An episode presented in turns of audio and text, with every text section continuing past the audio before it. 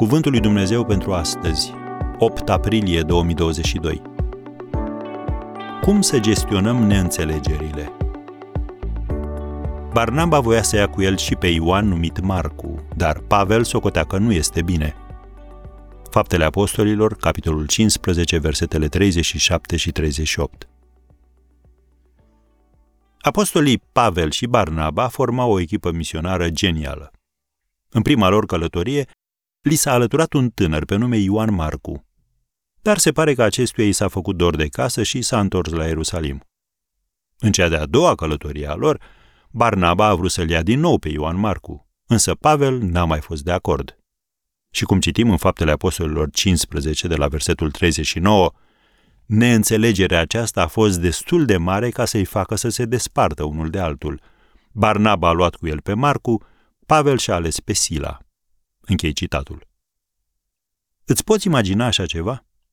Doi titani ai credinței nu au putut ajunge la un numitor comun în această problemă. Da, se întâmplă și la case mai mari.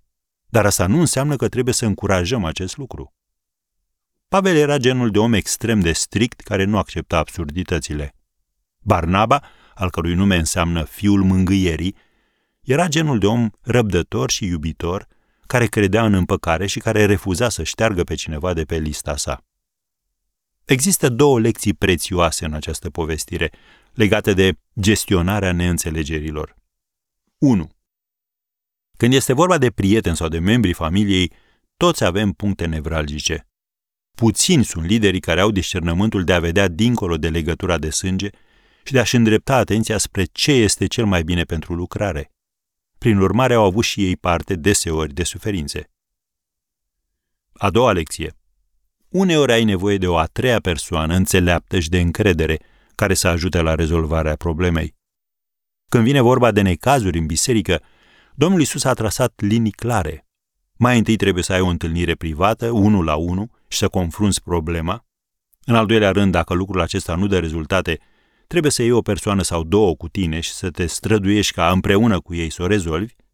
Iar în al treilea rând, dacă niciuna dintre metode nu dă rezultate, tu trebuie să aduci problema în fața Bisericii lui Hristos.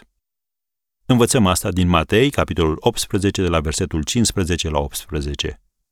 Aceasta este modalitatea biblică de a te confrunta cu neînțelegerile și trebuie să fie și modalitatea noastră.